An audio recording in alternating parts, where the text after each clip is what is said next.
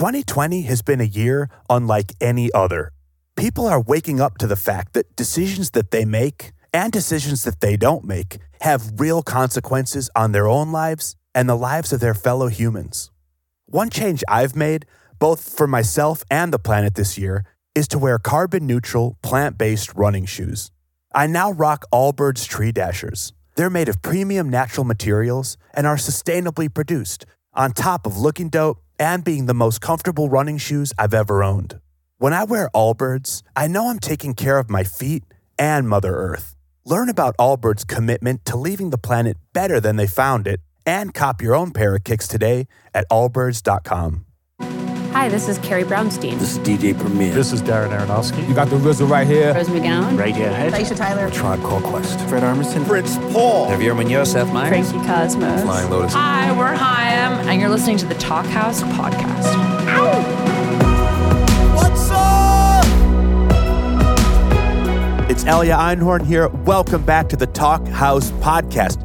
On this week's show, a conversation I've been very excited to share with you. Paul Banks of Interpol and the new band Muzz with visual artist and Obey Clothing founder and honcho Shepard Fairey. To help me set up the show, joining from Chi Town, It's Josh Modell. What's up, Elia? hey, hey, man, executive editor on the line. As always. Now, Josh, this talk originally aired as a Talkhouse Live on Insta. I believe you were in that stream somewhere throwing hearts. Hearts, thumbs up, uh, the occasional comment. I'm there. So, Josh, did you prefer Paul's Surfbort tee or Shepard's Bad Brains one? I got to go with the Bad Brains t shirt, both because it's a classic and because I'm not familiar with Surfbort. It's a great word, though. Thanks for that, Beyonce. Josh, I know that you are familiar with Interpol. You're a longtime fan of the group. Big fan of Interpol, you know, one of the most important influential bands that came out of New York in the early aughts. Of course, I think everybody knows their classic 2002 album, Turn on the Bright Lights, which they reference in this conversation. But Paul's had a really interesting career since then. He formed a supergroup with Wu Tang Clan's RZA called Banks and Steelz. Yeah, and Paul and RZA came on the Talkhouse podcast back in 2016 when that record dropped. That's right. That was a great episode. And now he's back with another supergroup called Muzz, which also includes Josh Kaufman of Bonny Light Horseman and who- who's sort of a multi instrumentalist player around New York. He contributes to Taylor Swift's folklore also. And on drums, Matt Barrick of The Walkmen and Fleet Foxes. Muzz's self titled debut just came out, even though they have been playing together on and off since 2015. From that record, let's check out the track Bad Feeling. We're pretty ancient. It's what all the silence means. Speed runs the whole generation. Torment of ease. So long. It's always so cool to see Paul Banks stretching in new directions artistically. Yeah, obviously that'll work for Interpol fans, but it's different enough that there's a reason that he's not doing it with Interpol, right? Totally, totally. So I'm not the only Interpol fan on this podcast. Shepard Fairey, huge fan from way back when as well. A lot of folks first heard of Shepard's work in 2008 via his iconic and ubiquitous Hope illustration of Obama. But graffiti enthusiasts and skaters have had Shepard on their radar since the 80s when he established himself as a street artist extraordinaire and the designer of the iconic Andre the Giant Has a Posse logo, which went on to be the defining image for his clothing line Obey, which he launched in 2001. Yeah, Shepard's done poster design work for Interpol and album covers for bands like Rise Against, Smashing Pumpkins, Stone Temple Pilots, Led Zeppelin, and more. You have seen his work. Oh, yeah. Oh, yeah, for sure. Josh, these two old friends and, as you say, collaborators get into a lot in this talk. With Shepard being involved, of course, it takes in a lot of politics and the upcoming election. Yes, he has thoughts. We also hear about how they met and the evolution of their art. They talk about the thrill and the intricacies of collaborating with other artists. Yeah, and of course, what they're up to now. Paul doing Muzz in addition to Interpol, and Shepard discovering new colors to use after all these years. Love it. Should roll a tape? Yeah, let's hear it. Hey, what's up, man? How are you, Paul? Good. How are you? You know, we got an election coming up, so I'm working hard on that. It's just a you know small thing like the future of the world at stake. Yeah. What are you What are you working on? Well, I am doing a bunch of different get out the vote initiatives, different images coming from different angles. Um, some of it sort of leaning into the racial justice stuff that I think is so important. Um, some of it just reminding people about all the vile things Trump has done to undermine democracy and undermine First Amendment rights of protest. So, yeah, it, it's coming from a range of angles. I'm trying to make sure that, that the younger woke folks um, who might not be excited about Biden are reminded that not voting is still a, a gift to the opposition, and then doing some other things that are you know geared maybe towards the more traditional Democratic Party. It's a bit of a mind fuck because there's just so many different ideas, so many different voices. There have been other times when I felt like it was easier to unite people. This is not one of those moments, really. Right. Yeah. How, how are you? I'm good. I mean, that was a great intro, man. That's, you know, start with the important stuff. I appreciate that. I'm well. I'm in Scotland. Where in Scotland? Edinburgh, bruh. Yeah, my um, my parents have been there and said how lovely it is, but I've never been. Yeah, it's really nice. Um, I guess we can go back and forth between sort of the frivolous and the, the heavy because I don't want to like shy away from everything that you started with, but uh, and not frivolous, but like you know, um, yeah. low key. Edinburgh, I think, because of the pandemic at this time of year, would be really overrun with tourists, and it's not at all. So I think it's actually quite idyllic. And right, I've been, I've been fortunate with where I got stuck through this uh, experience. Edinburgh's very, very lovely, and I think they're having a relatively nice summer here because it's it's cold AF uh, in the winter. Yeah, dude, no, it's cold in the summer. It's just cold. This place is just cold. really, really. Yeah, right. Yeah, not I mean- not like a San Francisco cold where relative to the rest of California it gets chilly, but actually cold. Right. Yeah, no, it's actually bitterly, bitterly cold. Have you been in California the whole time? Mostly, yeah. I went on a, a week long trip to see my parents in South Carolina because I hadn't seen them.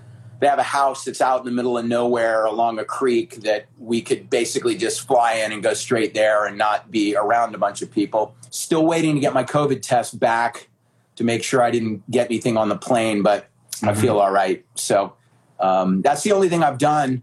Otherwise, I've been really sticking to my routine in LA. Most of my staff can work uh, remotely, and uh, you know I have a few art assistants that are helping me at my studio. But it's really been, and I hate to say this because I know that a lot of people are suffering, but in a lot of ways, it's allowed me to focus on what I think is the best use of my time. Yeah, yeah. I mean, the simplicity, the imposed simplicity, I think, is conducive if you're a, a, like a creative, or if you know, it's not just like a living nightmare based on other circumstances. I think it's like I benefit from having just a, a very routine existence. I find myself to be very Yeah. creative and very productive, so I've I'm not been hating it. So when you said you're working on the stuff around the election, like how does that get disseminated? When like is it done? Is it out there? I don't really grasp how the hope thing with Obama became so. Like, do you do it locally and then it just blows up, or like how do you disseminate what you're working on? Well, with Obama, I had a free download of the image on my website, and it was a PDF that was infinitely scalable without losing resolution. So people printed it and did their own thing, but I also sold 1,400 posters and a couple of paintings to fund printing 300,000 posters and half a million stickers that were given away Wow. and and you know that thing was lightning in a bottle that I, I don't know if it could ever be recreated. Obama's skills as an orator and him being half black and us coming out of a very dark time with Bush, I think that there were a lot of variables converging harmoniously for an iconic portrait of Obama to resonate and become a transmittable symbol. Yeah. Um, those variables don't always come together. I mean, you know, There's like what you can control, and then the rest It- is it- like the cosmos. Yeah, exactly. This time around, I'm working with uh, several different organizations. So, Americans for the Arts, who are basically working to make sure that there's government funding for a lot of the art and music programs. And, you know, our economy is largely driven by the culture we export, which is Yeah. obviously creative. So, um, you know, there have been studies that show that there's an $8 return on every dollar invested in the arts. And, you know, I'm not trying to sound like a like a capitalist, but I think it's about the people's spirit, like what nurtures their spirit. Mhm. But what also works economically, it's a win-win. So Yeah. obviously encouraging people to vote for candidates they think support the arts. But that's probably the most frivolous of the things that I'm doing. I wouldn't consider the arts frivolous at all, but you know, compared to um, voting rights and other civil rights being taken away from people, it, it feels a bit frivolous. So I'm, I'm working also with um, People for the American Way. I'm working with an organization called Remember What They Did, which is illustrating around quotes from Lindsey Graham, Trump, of course, uh, Mitch McConnell, Lisa Murkowski, any things that they've, they've said that basically show that the Republican Party has lost all legitimate right to claim that it does what's best for the people. But you know, within all this stuff, I still try to have the pure joy of creating a picture I'm excited about. And Yeah. you know, the solving that problem is is not always easy. I mean, you know, Muzz and Interpol are they're not political bands and you know, obviously I, I love what you do, but in the more I, I think proper analogy to what I do as a visual artist is more like the Clash or Dead Kennedys or Bob Marley, um, all who far exceed what my meager capabilities can bring to the table. And it's very, very admirable. It's a powerful thing, and you've done a lot.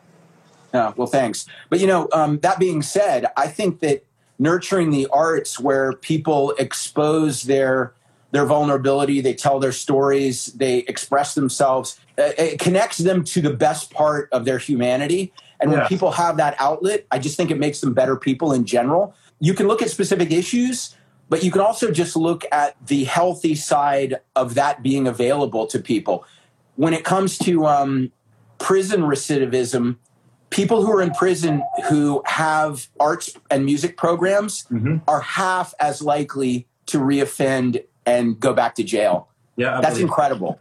And I, I think even with racism, for instance, it to me often kind of seems to boil down to lack of imagination somehow, like how you can get set in kind of like a faulty belief or just be influenced perhaps too much by what you see eh, or what you've heard around you and not be able to think like, well, maybe the people around me are just morons. And, you know, I think it's kind of a lack of imagination and education often like leads to racist sentiment and so i feel like doing anything that cultivates the imagination or kind of activates people to think more abstractly it also opens up history and the rest of the world when you cultivate the arts and like somebody gets into an artist and finds out like oh this dude was from like italy and yada yada yada. So i think the arts is a is a tremendously important thing Well, I, I couldn't agree with you more about the racism thing, right? You know, before I, I came in here to talk to you, I was at my art studio talking to one of my art assistants who, uh, you know, I've known since 1986. We met at a skateboard contest. He's he's a, he's a guy that you know uh, is very intelligent.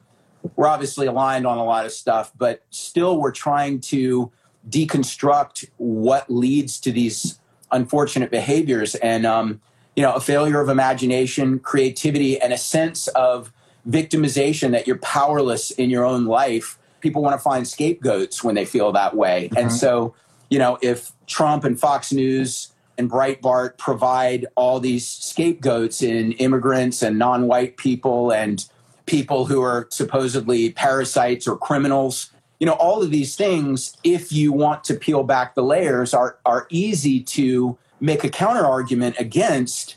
But when you're feeling powerless why would you want to find a counter argument when the only way to feel okay about yourself because you feel powerless and you don't have the imagination to look at different routes to lift yourself up or seek common things with other people that's the lazy route to go. And uh, like you said education and and you know arts and you know other forms of expression are definitely not necessarily going to eradicate that altogether but it, it's it's it's a good antidote Yeah, I feel like art is kind of special and unifying in that way, and I think sport is kind of a great unifying thing too. That Yeah. sort of allows people to transcend their normal group.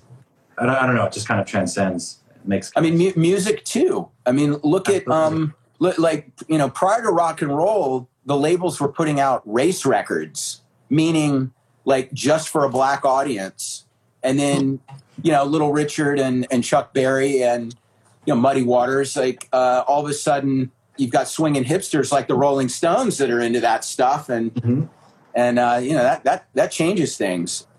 You did a collaboration with the RZA. I mean, there you go. That's like the two tone movement of uh, of this decade. Right. Yeah, that was an amazing experience. I mean, we're still we're still doing some. We're working on on music actually. That's still an active project. Nice.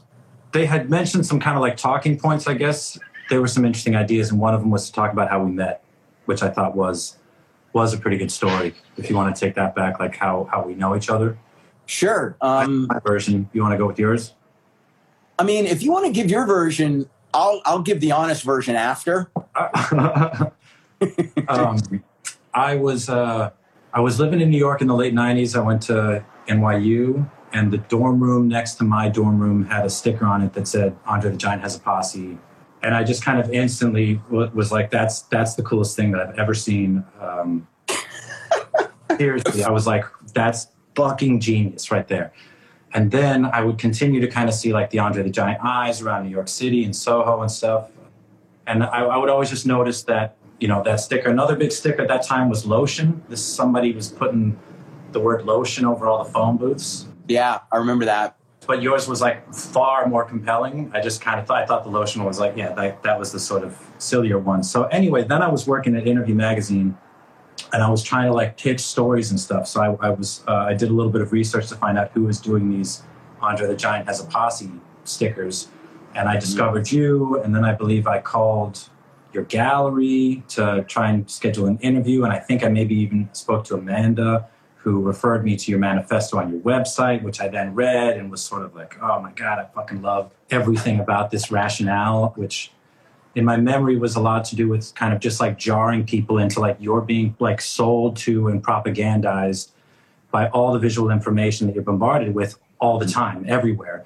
And it's important to kind of take a second and have a critical look at what you're looking at because sometimes there'll be whatever the, the codes of culture that might be getting kind of like imposed on on people or just whatever fast food type shit i was really struck by that idea that all the visual advertisement everything in the advertisement world sort of like kind of commenting on and commenting on the human experience. So I found that very fascinating. So I was a big fan of yours. I don't think I ever got through to doing the interview. Then fast forward probably about a year or two years, and Interpol's playing our first ever very faithful Coachella performance that had like tons of like fuck ups with the I think we had to start the first song four times.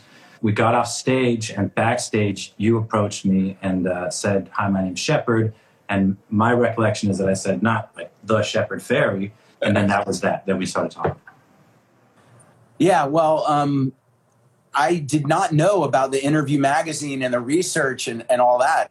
Um, you know, I'm, I'm, I'm blushing. Um, that's so cool because in 2002, I was doing a show in, in Boston. And um, when I lived in Providence, Rhode Island, where I started the sticker campaign, I used to always go poster bombing in, in, in Boston and stenciling and stickering.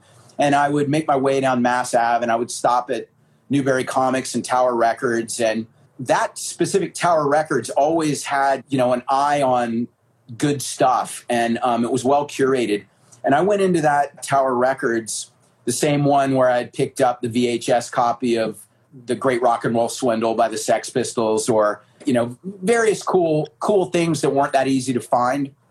And there was an end of aisle display of Turn on the Bright Lights. Mm-hmm. And I just looked at the album cover and without knowing anything about the music, I just thought they've got this at the end of the aisle for a reason. I really like the cover. I'm going to take a chance on this. And um, as soon as I put it into the CD player, I was like, this is my new favorite band. and um, yeah, I know there have been a lot of Joy Division comparisons, and it's basically because you you know you've got a baritone voice, and so did Ian Curtis. But I immediately loved your voice, but I didn't see it as you know as occupying the same stylistic zone as Joy Division, other than that you know that it was moody, but it was also propulsive. And Amanda and I just you know, we just fell in love with the album and we became obsessed with it. It was the first album I put on every single day, and I listened to it probably two or three times during every day. So when you guys were playing at Coachella, I was pretty much stalking you. and um, the first person I talked to was Carlos D, who said, "Hey man, um, sorry, we got to play an encore," which was a total lie. He just wanted to get rid of me.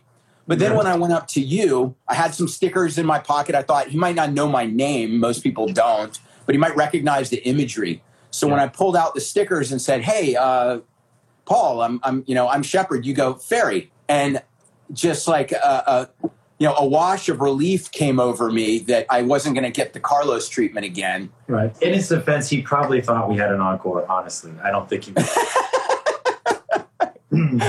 well, I mean, he and I became friends later, but but my initial encounter with Carlos wasn't the best. But anyway, you know that you were you were really friendly right after getting off stage. Which, by the way, the show sounded great. You guys screwed up twice, mm-hmm. but there was a but there was a sort of dignified perfectionism.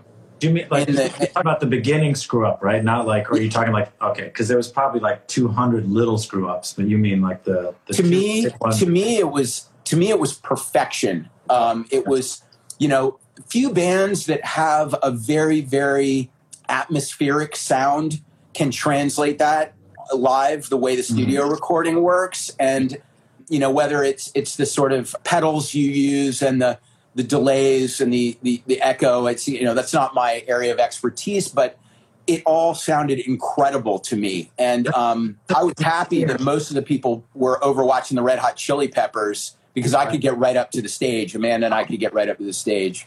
I remember that. Yeah i remember that. I wanted to say because he's here in the in the in the live whatever harley harley zinker our sound guy from then until the present uh, would have been doing the sound that day. And that's like the atmospherics being translated from a record to like that outdoor stage yeah. has everything to do with having the right front of house engineer and harley's like the greatest so i think that's that's how those things sound good out there it's a it's a funny thing like i can't really enjoy listening to the band live it's like i can't listen to live recordings but uh, it's interesting really? to say that the atmospheric is captured like that. Well, I, I, mean, you know, you know how many times I've seen you guys, probably 15. And um, I've thought that the sound was great at every show. I mean, you know, there was um, that show in the old boxing hall in downtown LA that was maybe slightly echoey, the, the acoustics in there. Mm-hmm. But it, I think that you guys always sound great. Knowing you, knowing Sam, knowing Daniel very well, I mean, it doesn't surprise me that there, there's a level of focus and perfectionism in everybody in the band that's uh, that, that I think makes makes good art. It's you know taking it seriously. I love punk rock because it's not about virtuosity.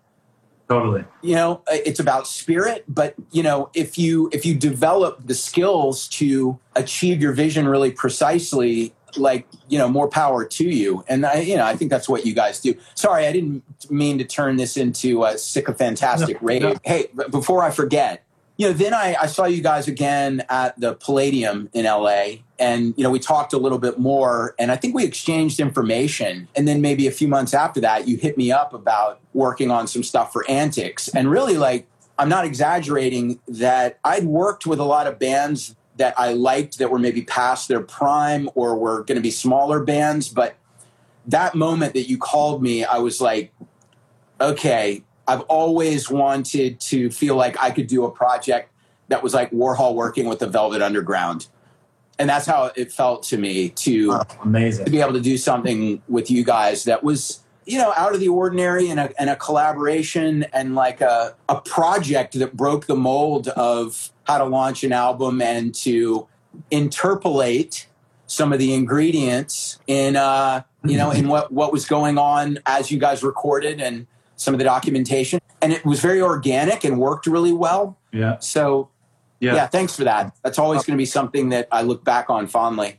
Dude, same, same. Absolutely with the idea of, of, a band, you're kind of the quintessential solo artist. Is there any part of you that feels like you would like to be in a band or like work in a collaborative way, or is it super crucial that you kind of work alone and get your vision out? Well, I'm into um, struggling through my process, which is a lot of trial and error by myself, kind of like the caveman. Don't need directions, woman. Must figure this out myself. Uh, you know, while I do something with a bloody elbow yeah. um, until someone invents brushes. Um, yeah, okay, yeah, you're you're totally inspired. but I do collaborate with with people, but I don't have a strong enough intuitive skill to come into a group dynamic and just say, "Bam, bam, bam, bam." Here's what we all need to do, with the confidence that that's not going to be a waste of time. Mm-hmm. you know, I think that one of the things that's incredible about music groups and that that collaborative thing is that when people lock into a chemistry and a groove, it's such magic. And a lot of times, what happens, and this is me being an outsider looking in, is when that happens, sort of incubates in isolation, and the egos aren't inflated. It's sort of like that tight crew, like that gang against the world, and then stuff happens and the chemistry is in some way that the delicate balance of the chemistry is is thrown off by outside forces. And i want to say to everybody that's ever thinking about being in a band or in a band that when you're capturing that magic please don't screw it up because it's better for the world and better for you. Check your ego. Yeah. Um, yeah because i feel like that's kind of what boils down to with many of these things that going wrong uh, in collaborations is ego stuff um, yeah. I do work with other artists and I work with bands that frequently have an existing visual legacy. And I have to find a way to make sure that I'm touching upon that while also bringing my own thing into the mix. Yeah, that's, um, totally collaborate. Yeah, I mean, it's, there's a lot of collaborative aspects to what you do for sure.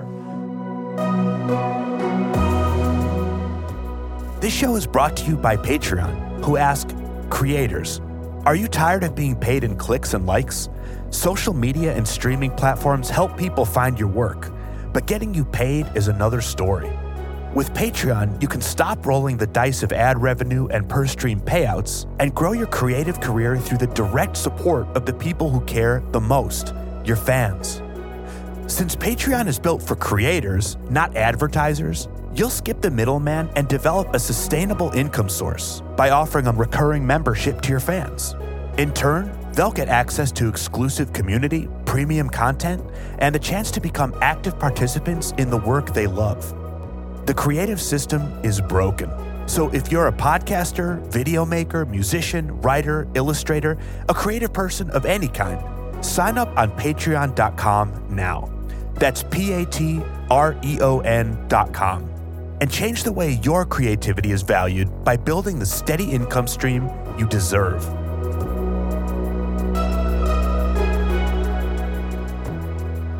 I think it's cool that there's a lot of people that are deciding it's okay to just do what they're inspired by, even if it doesn't end up being as strong as the thing they're primarily known for. Our culture has a kind of a backlash to you not staying in the lane that the audience has chosen for you. But then you get a backlash if you do stay in the lane. Right. But, you know, I, I think people should just do what they're inspired by. And, uh, Totally. Yeah, there's always going to be people that say you should have done more of what you did before, or people that say you haven't evolved enough. But yeah, I, I kind of look at David Bowie as like when I'm feeling insecure about what I should do, I'm like, well, what would David Bowie do? And he'd just do what he felt like and also bring on like the hot shit musicians that he liked to help make sure it was good. So.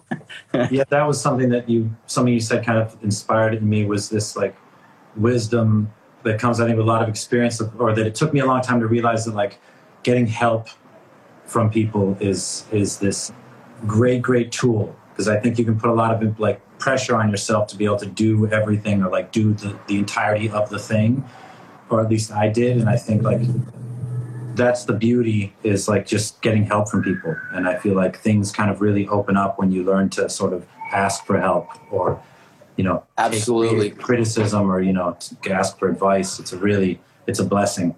And I, and I think that you know maybe it's some part of our more primitive biological imperative to think that we independent of everything else like us against the world we're going to be fine we got this. But really like every single person is benefiting from the entirety of history that they can access and understand, as well as what's just unconsciously woven into their DNA that they can thank all those years of evolution for. So I just say asking other people for help is just like acknowledging all those things that come together to allow us to do what we do and, yeah. and not being embarrassed of it. It's all one big collaboration in the end. Yeah, yeah, exa- exactly. I love the uh, the Picasso quote: "Good artists borrow, great artists steal." But what he's saying there isn't it's good to plagiarize. I think what he's saying is to acknowledge inspiration and not be ashamed of it, but just, you know, own it and keep moving forward. That's really how, if we're all being honest, how we're proceeding in the world. You know, Mhm. there is no tabula rasa. It's a great saying that I also like have have thought about, and to me, the way that that Picasso said resonates. I hear it as kind of, or like, and, and I think this is probably me projecting where I'm at in my life, but this idea of like letting it be fun. Yeah. And I think by sort of being a little bit like that idea of like steel, just sort of like take all your inspiration and just like do whatever you feel like, you know, rather than sort of being a little bit hypercritical to the point of stifling your your own vision. How do you keep the flow going creatively? This is actually, I think one of the talking points that they asked was sort of like how do you maintain a creativity and pivot and do new things? And I think, yeah, I guess like within the process, how do you feel like you've managed to stay creative? And is it even anything Well- you had to manage to do? You know, for instance, like Um, I've had dreams about creative block where you know I woke up in a panic. Luckily, I've never experienced sustained creative block, and one of the one of the reasons I think is that like a you know an athlete that trains all the time and and you know and stays like stretches and jogs. I'm Oh. I'm creating all day every day basically. Mhm. So I'm quite in practice now the downside of that can be that you know when you do the same exercises all the time that maybe you're getting formulaic and you're not considering how to evolve. So i, I think that um, that balance of input and output is really important. And i read a lot. I listen to a lot of music. You know i watch the news and i collect a lot of books on art and design and photography and architecture.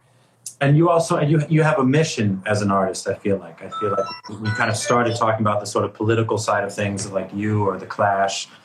Uh, i feel like Yeah. you have a you have a mission that i think that probably sustains you too Yes. And one of the things that, like what you were talking about, keeping it fun, that I always try to remember is that, you know, as I've developed various aesthetics and techniques that I think are successful, it can start to, you know, narrow your focus, which can be good, but it can also be bad. So, you know, then relying on the same thing, sometimes I have to open the lens back up mm-hmm. and let more molecules collide, start throwing more things into the mix that I experiment with. Exciting things come out of that. And, you know, even though a lot of my artwork is about questioning the machinations of capitalism and the brutality of capitalism, we live in a capitalist world. And I, for years, couldn't make enough money as an artist. So I had to do commercial graphic design. And what that did, which was a, a, a benefit, an unexpected benefit, was it meant that in trying to solve the client's agenda, I was not just working thinking this is my art I'm sharing with the world. It,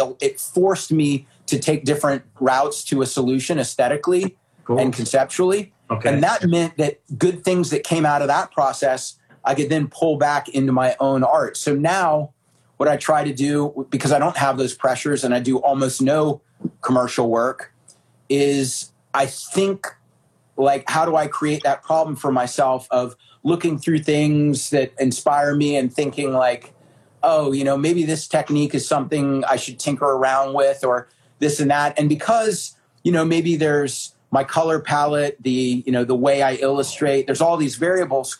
Weaving in a new variable allows my work to evolve but still be recognizable. So Mhm. that's been that's been a, a, a very deliberate process for me. mm-hmm. wow is there something new in the in like you know current Shepard is there like some kind of new ingredient or new thing that you're like getting way into that you could expand on Well, about three years ago, I started to incorporate a lot of blues in my work. For years, I was doing pretty much all red, black, gold, cream, cream kind of the classic propaganda and advertising palette. Advertising, of course, being the uh, dominant Western form of propaganda. But I realized that there's a very aggressive tone to that color combination. And if I wanted to agitate or provoke, that's great. But if I wanted to seduce, that wasn't as good. And so, um, yeah, I started to bring in the shades of blue and also wanting to have my work be iconic, but not feel totally simple and and um, and always like a propaganda poster. Mhm. I started to photograph a lot of ripped posters out on the street because I think there's a beauty to a lot of those organic shapes. But when posters that are put up by promotional companies or whatever on the street are ripped, you get a cropped glimpse of typography or image from what's beneath. And there's a really nice sense of multiple stories, um, multiple perspectives that come out of that. Or they can, you know, be multiple perspectives reinforcing the dominant narrative. But but I've found that that's a tool to allow me to have more information more poetry, more subtlety in the work, and reference back to the medium. And you know, McLuhan, the medium is the message. Yeah, yeah. My work, my work in the street was always about don't force the viewer to go to an elite zone, to a gallery, to a museum. Take the work to the people. And so, you know, even in the work itself, in, in sort of a meta way, there's a reference back to that spirit.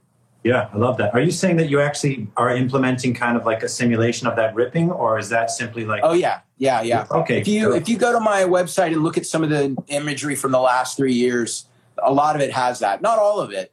Beautiful. But, um, I, I loved the blue bit so much. It's both. It's it's an expanded color palette. Um, so interesting to me, by the way. Like everything you just said was super interesting and awesome. So thanks.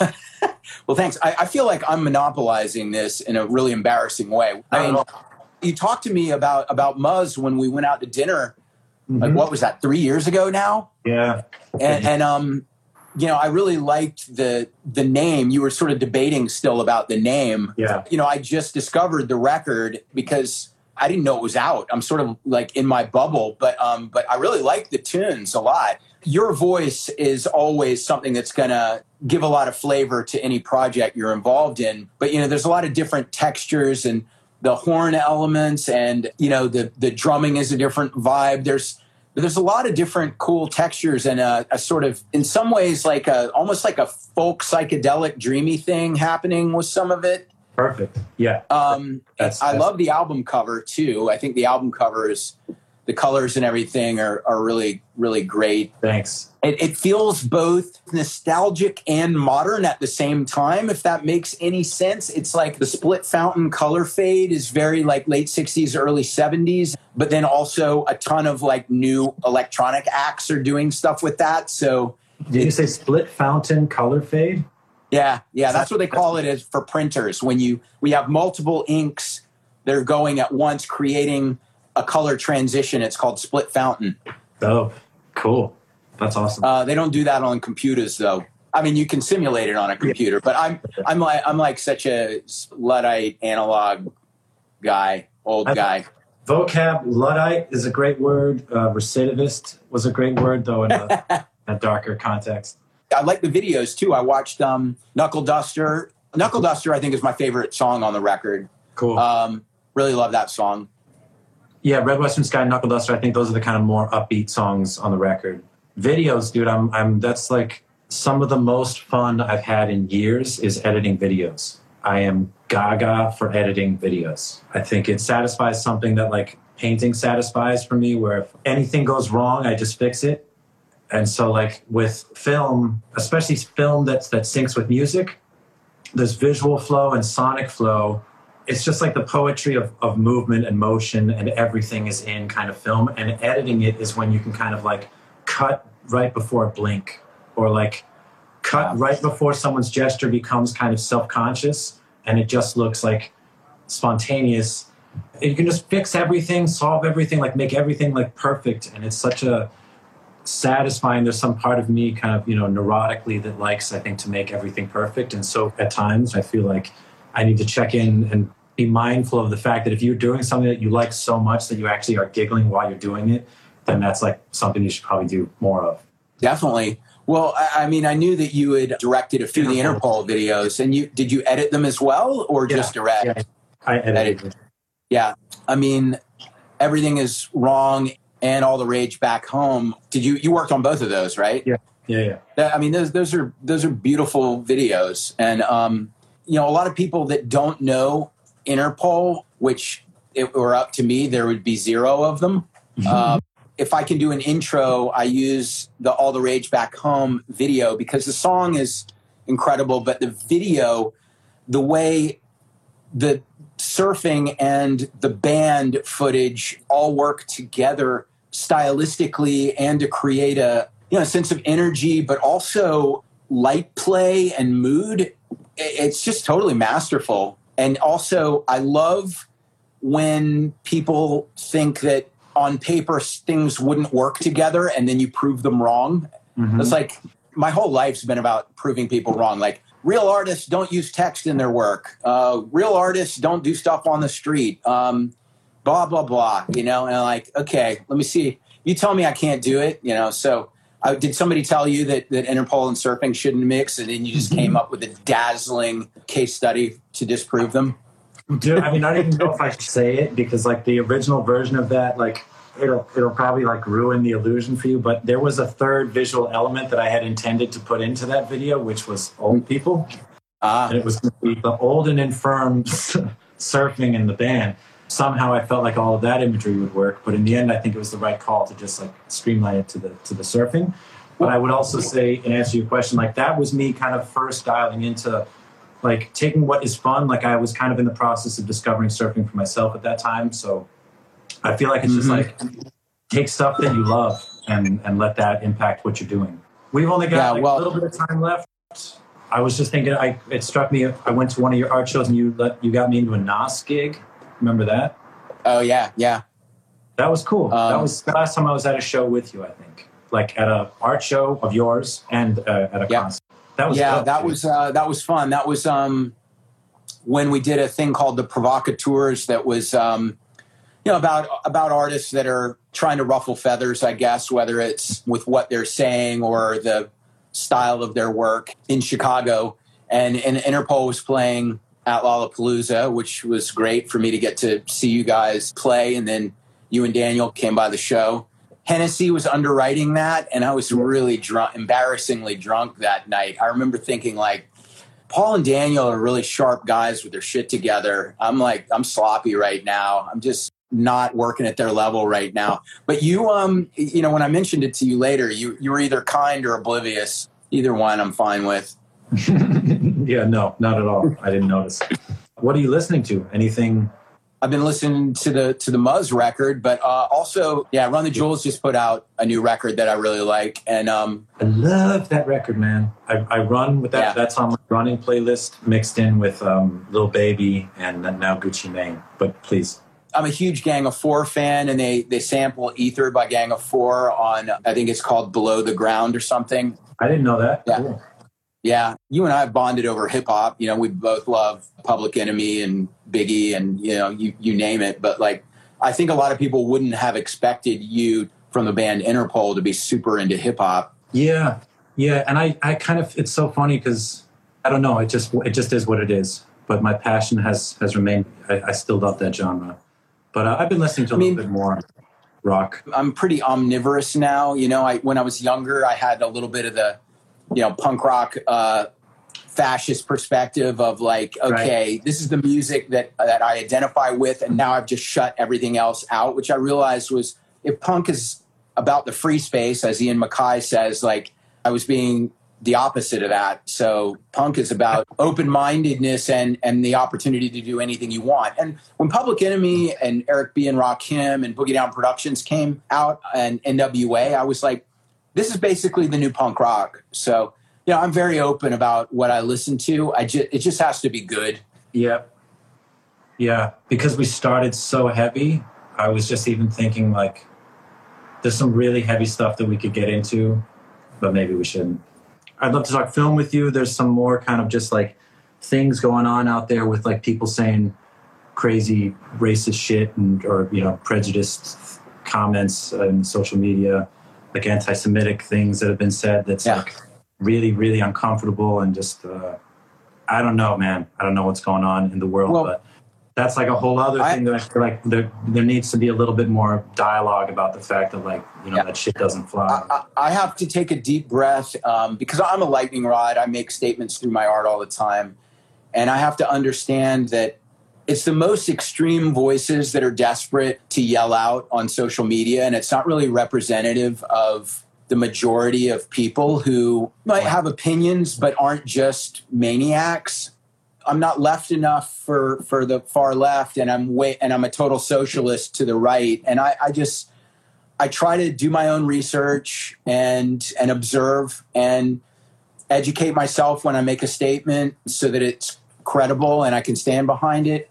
But I, I don't think that we can do anything beyond that. And I, you know, I hope that because social media is still, you know, in the grand scheme of things, a new medium. I think people are still adjusting and sort of calibrating to how pervasive the really, really horrible extreme voices are. And really, that's just now they're out in the open. Like Chappelle said, racism needs to like go back underground. But yeah, at least we know what we're up against. Yeah. yeah Rust sure. never sleeps, man. I hear. Got to keep, got to stay vigilant. Yeah. Well, dude, that was awesome, Shepard. I, I feel like we should do like a bunch of these because I want to talk to you about quantum, quantum mechanics and the simulation theory. But this is going to shut off in a couple minutes, and that would be a lame way to end it. So we might as well just like. Thanks, thanks for including me. You know, I've always been uh, an admirer of your your talent and your brain. So you know, even though we don't see each other that much, it's always a pleasure. Yeah, it's always a great pleasure talking with you, man. So thanks a lot for that. Bye, everybody. Thanks. Yeah, thanks, everyone.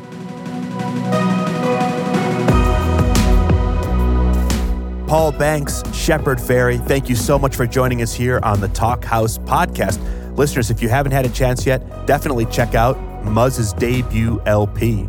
If you enjoyed this talk, check out the conversation between Paul Banks and RZA on Talkhouse from a couple years ago. And you can also catch the unedited video version of this talk and see their t shirts on Instagram. And make sure to keep an eye there because we have some other very cool Talkhouse podcasts live on Instas coming up. Josh, you and I recorded ourselves in Chicago and Brooklyn, and Paul and Shepard talked into those black mirrors that we all carry in our pockets. The researcher for this week's show was Samantha Small, and our producer is Mark Yoshizumi. The Talkhouse podcast theme song was composed and performed by The Range. Till next week, I'm Elia Einhorn. And I'm Josh Modell. Peace. And new color palettes. We here at Talkhouse recognize that in 2020, even more than usual, life has sometimes felt like a bit too damn much. So we partnered with the very rad nonprofit Sound Mind to bring our listeners a free mental health toolkit. Over at talkhouse.com slash soundmind, you'll find valuable resources that cover everything from coping with coronavirus anxiety and grief, to depression and bipolar support, to suicide prevention help. There's links to support groups and to sliding scale therapy. You can check out community specific resources for BIPOC, Latinx, and LGBT identifying folks, as well as frontline workers, parents, and musicians. These are tough, tough times, and we're all feeling it. We want to make sure our listeners and readers are able to get the help they may need, starting at talkhouse.com slash soundmind.